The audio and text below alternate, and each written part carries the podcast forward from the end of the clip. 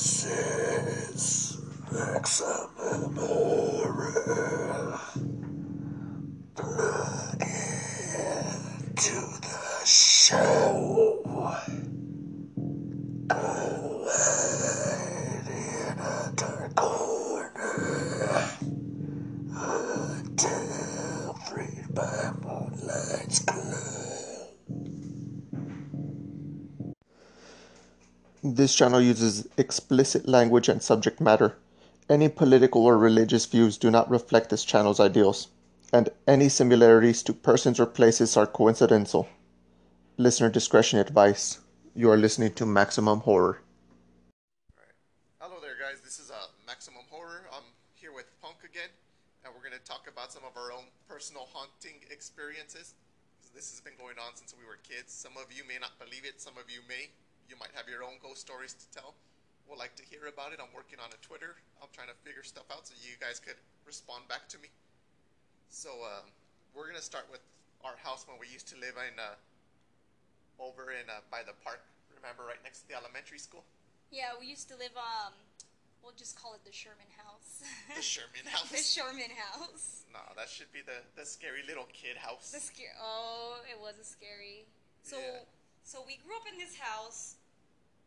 How long we stayed there? I'd say like a good... Like 7 or 8 years we lived there. Almost 10 years. It rang in close to 10 years we were living there. All of our childhood was spent at this house. Well, our youngest part of the childhood. Our younger part of the childhood, you know, by the time we had moved into... And then we moved into a creepier house. Hold on. Sorry for the pause, guys. It's funny because as we're talking about this, there was a literal knock at the front door and no one's there. So we paused the podcast. I went to go check it out, see, hey, who's here? Open the door, literally no one's there. I'm telling you guys, I did not make this up. My brother was here, he heard it. I don't know if maybe you guys could hear it in the background. We don't know if you could hear the knocking in the background. It literally just happened. I promise you. I tell you guys, I think with this, and maybe we're going to, and I'd be interested in doing a whole other podcast about, we need to do podcasts about sensitive people, who's sensitive, who's more susceptible than not. I think we're a little sensitive, to be honest. And I think that has a lot to do with the experiences we've had growing up and what we see, what we know, what we understand, and how we use that today, you know? Yeah, because growing up, our house was haunted. So this is back when my sister was around like 7-ish at the most. And I remember growing up, there was this little ghost girl that would stand in the doorway and she would watch us. She would watch us like play in the room and stuff. And when I was a kid, I would think it was my sister. So I'd be like, hey, Punk. And I'd go out there to go get her. And there would be no one there. She'd be in her own bedroom playing with her own toys. And mind you, you know, these are, it's not like a once in a while occurrence. This happened a couple times because I remember, you know, in the bedroom that I would sleep in, I would sleep, and of course I'm a girl, of course I had Barbies. I had a purple dresser, it had like 3 drawers, and I would put my Barbies in there based on, you know, their gender and their age. I don't know, I was a weird child. So in the nights, well, one night in particular, it's only ever happened once. One night in particular, I woke up and I heard a little girl. And she was playing, and I saw a little girl, and she was playing with my dolls. And I'm not kidding, she was playing with my dolls.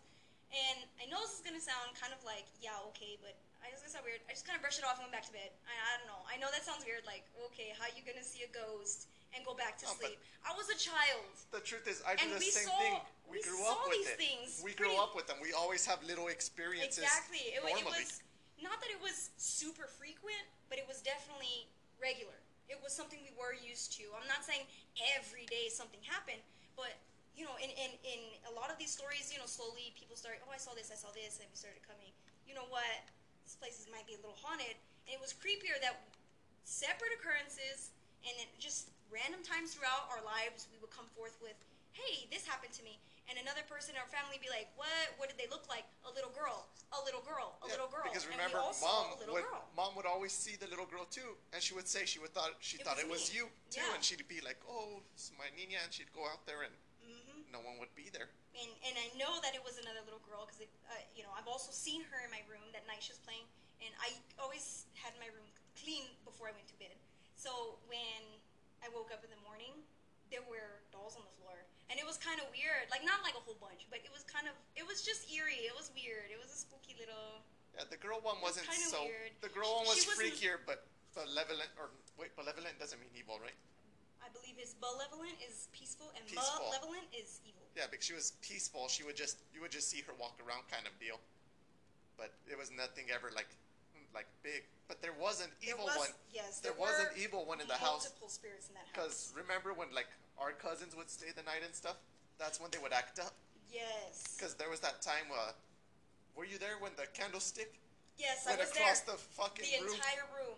So what happened was we're in this house in our first haunted house. We'll get to the second haunted house we moved into, but the first haunted house we lived in, there was it wasn't that big of a house, but the living room was a fair size, and my mom had these ugly, god awful, ugly candlesticks on the wall, and they were wooden, but then they had the actual candle part was glass. So one day we're all just kind of messing around in the living room with our cousins. I don't know what happens. We're roughhousing, which was pretty normal for, us in those days, and nobody hit the wall, but this candlestick went from one side of the room, and then it flew to about the middle, towards the other side of the wall. Like, my mom comes in, what did you guys do? You guys are, you guys broke it. No. There was no way. Even, I know we were rough play. Oh, no, we were rough play because there's that time Dad threw me through the wall by accident. And made a big hole in the wall. A body-sized hole in the wall, yes. But that's what I'm saying. Mom came in yelling, thinking it was us because we were rough playing. And I remember we were like, all of us stopped playing when that thing had broke because we were like, what the hell? Nobody hit that wall. Nobody touched that wall. And even if we did, it wouldn't explain why that candle would go. It landed kind of towards the middle of the room. No, and it's not like your standard like cylinder type candlestick. It was an odd like U shape. It was like a U-shaped one that was mounted onto the wall. So it's not one of those that like it would really roll because it was an off-shaped candlestick holder to begin with. Exactly. So it's not like even if it did fall, so there's just no explanation. If we hit the wall, it would have fell directly on the floor under it. And even if it was a rolling thing, it wouldn't have rolled as far as it rolled. But the fact was, it was odd shape, and like you said, it didn't roll. So if it fell, it fell. It wasn't going to roll a distance. Oh, and it ended up in the middle of the room. And then we also had Mom's music box. Remember that sucker would go off when you would walk, when you'd be alone in the house? I don't know if that ever happened to you, where the music box would start playing by itself. And I remember with Mom's music box, it was like a jewelry box / music box. But it was weird that it would go off because it was actually, the way it would open from the top, and then a little ballerina would pop up, and it had like a little peg on the bottom. So every time you close the box, it would push the peg down and the music would stop. But when we would pass by it, it didn't matter if the peg was up or down, it would play music. Yeah, because the box had to be open to play music. It would play music even if it was closed when you'd be walking by it. I remember that. It was creepy, and it was just a whole bunch of little things that happened at that house, Because I know that there was another instance where I remember that was the first time we saw that black figure.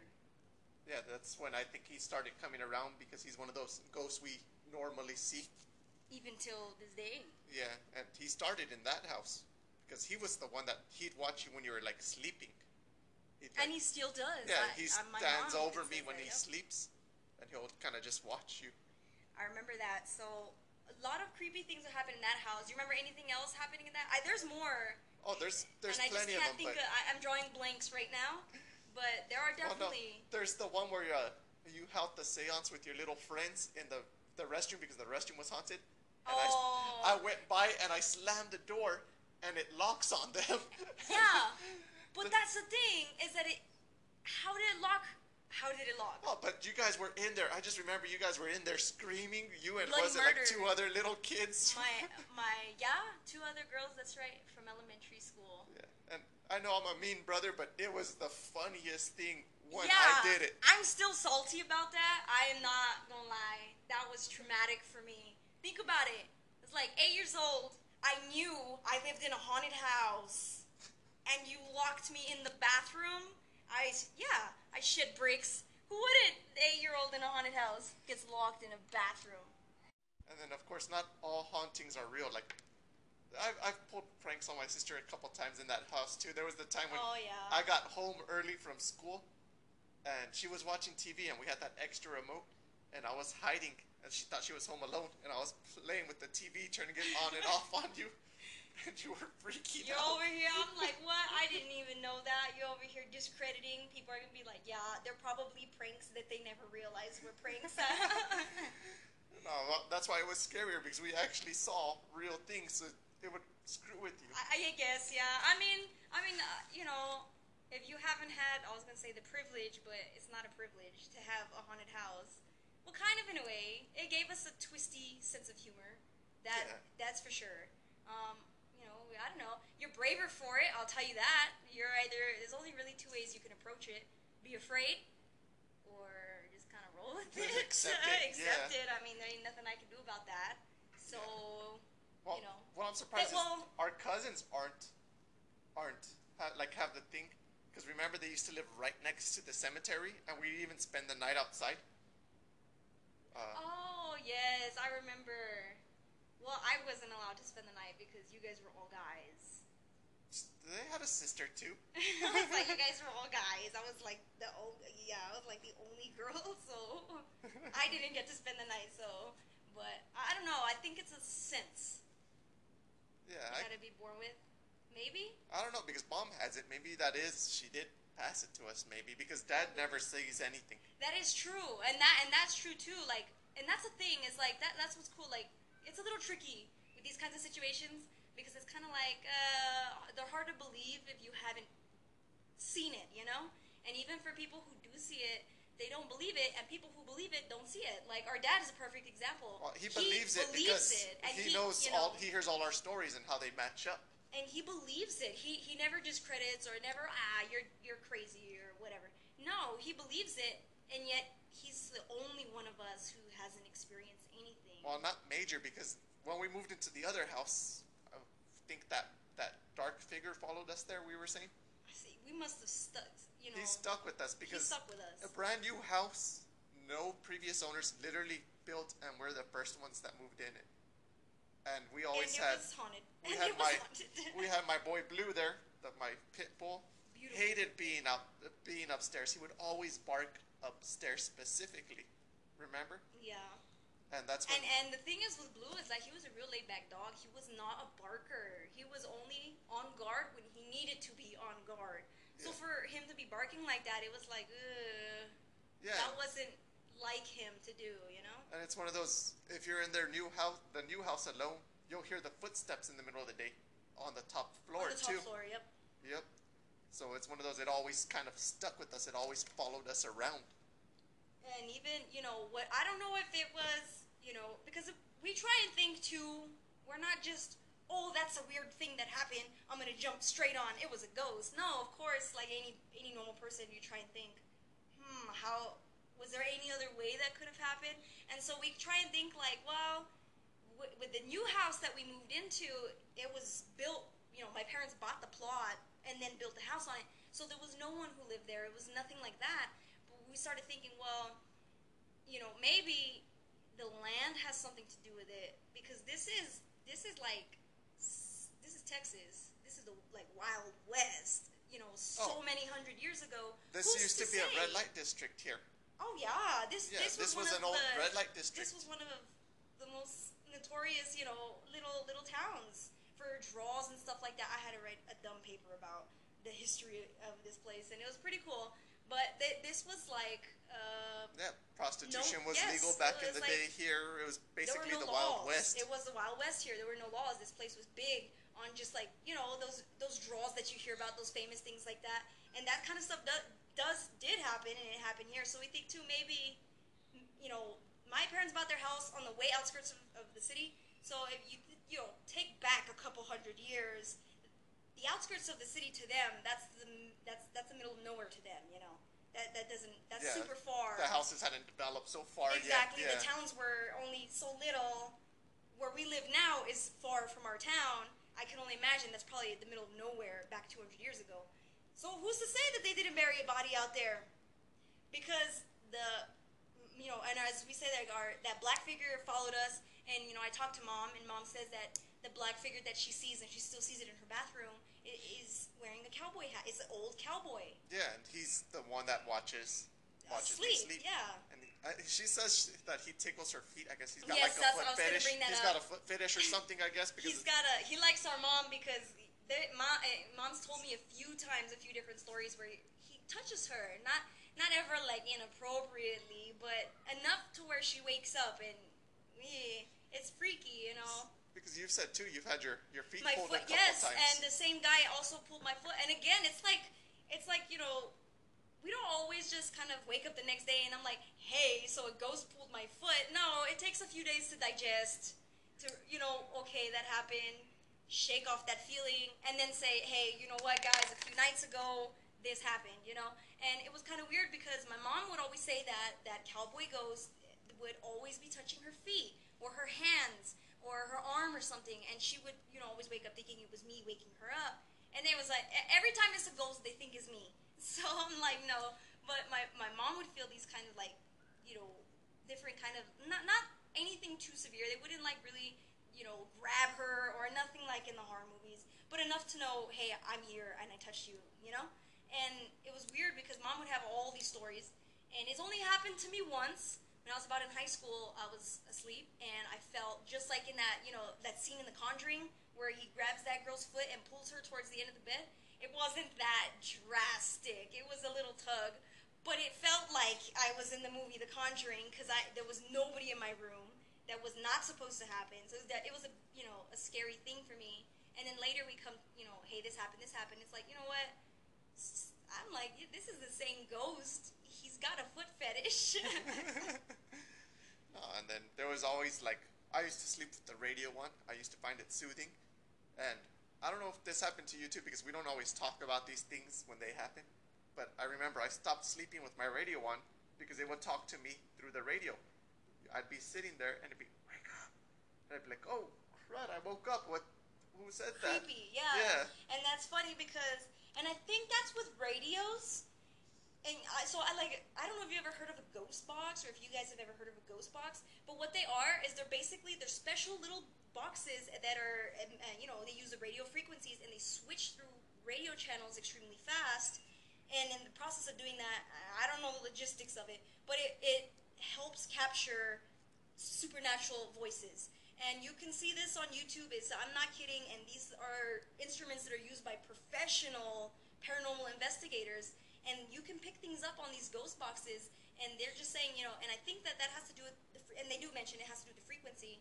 And I did stop sleeping with my radio because the same thing, you would hear things like, I don't know, they don't always come out clear, but they're kind of enough like, what was that, eerie. And then just being the fact that we are sensitive to this kind of stuff, to begin with, it's like, yeah, I'm not opening that can of worms. I don't want to know. I'm already sensitive. I don't want to dive deeper, So I did also stop sleeping with my radio on. But, we got those Bluetooth speakers now, and now I use my Alexa throughout the night, and that's what we use for radio for the night. And those ones don't pick up. Oh, no, those I haven't had a problem with those either. And I think those are because those are internet radio, and not like those AM/FM frequencies. That where it's picking up a frequency that's floating around, yes. So I think, that's why I still use the radio, because thank God we got those ones. But yes, I did experience the same thing, and I attribute those voices whispering on the radio, I have always attributed that to the ghost boxes. And because we're just sensitive. Not as sensitive as, other people out there, but definitely, we have a little something going on. Yeah. And a little shine. I don't know if it's because we're sensitive that sometimes there will be like physical encounters. Like, remember when our attic growing up? Because my dad loves Halloween. This is no joke. Yes. We have like a million animatronics, and everyone will say, oh, it's just the battery. No, these are the plug-in kind of animatronics where they need to be like connected to the wall to actually work. And you'll hear them go off sometimes. Laughing. We even have a video of one of them that I'll try to get posted and figure out how to do that. I have that video. And it's a doll in the haunted house my dad's working on, and it's moving by itself. And they go to check if it's plugged in, and it's not plugged in. And as soon as they say that, it stops moving. Yep. But the whole time it's moving by itself without actually being plugged in. I remember that. I remember that because when that had happened, you guys had at the time I was living in Kansas, so I wasn't there when it actually happened. But I remember when they sent me the video, they told me, and I was like, yeah, are you sure it wasn't plugged in? And they were like, no, it was not plugged in. Like, I was like, ooh. Ooh, I'm not surprised. It's creepy when it happens, but it's like, I know it I know it's gonna happen. I know it's out there, you know? Yeah. It doesn't make me feel any more, I don't feel comforted knowing that, but it's just weird knowing that it can, these random things happen, like, just randomly, you know? Anytime. You're not expecting it, and it's like, oh, that was weird. That was creepy, you know? I don't know. Very creepy. So, we're running out of time here right now, so we're going to go ahead and wrap this episode up. And I'm going to leave you with the next one we're going to try to talk about is a real-life voodoo doll. No, it's a real-life voodoo doll that my mom bought by accident. And we'll get into that because this happened about the time that all of us moved out of my mom's house. So there was a lot of weird occurrences happening back then. So stick around and you're listening to Maximum Horror. Alright guys, I hope you enjoyed the show. This is my first episode. Sorry if the editing was a little off, but I'm going to try to get better at it. So stick around for more episodes and, you know, you're listening to Maximum Horror.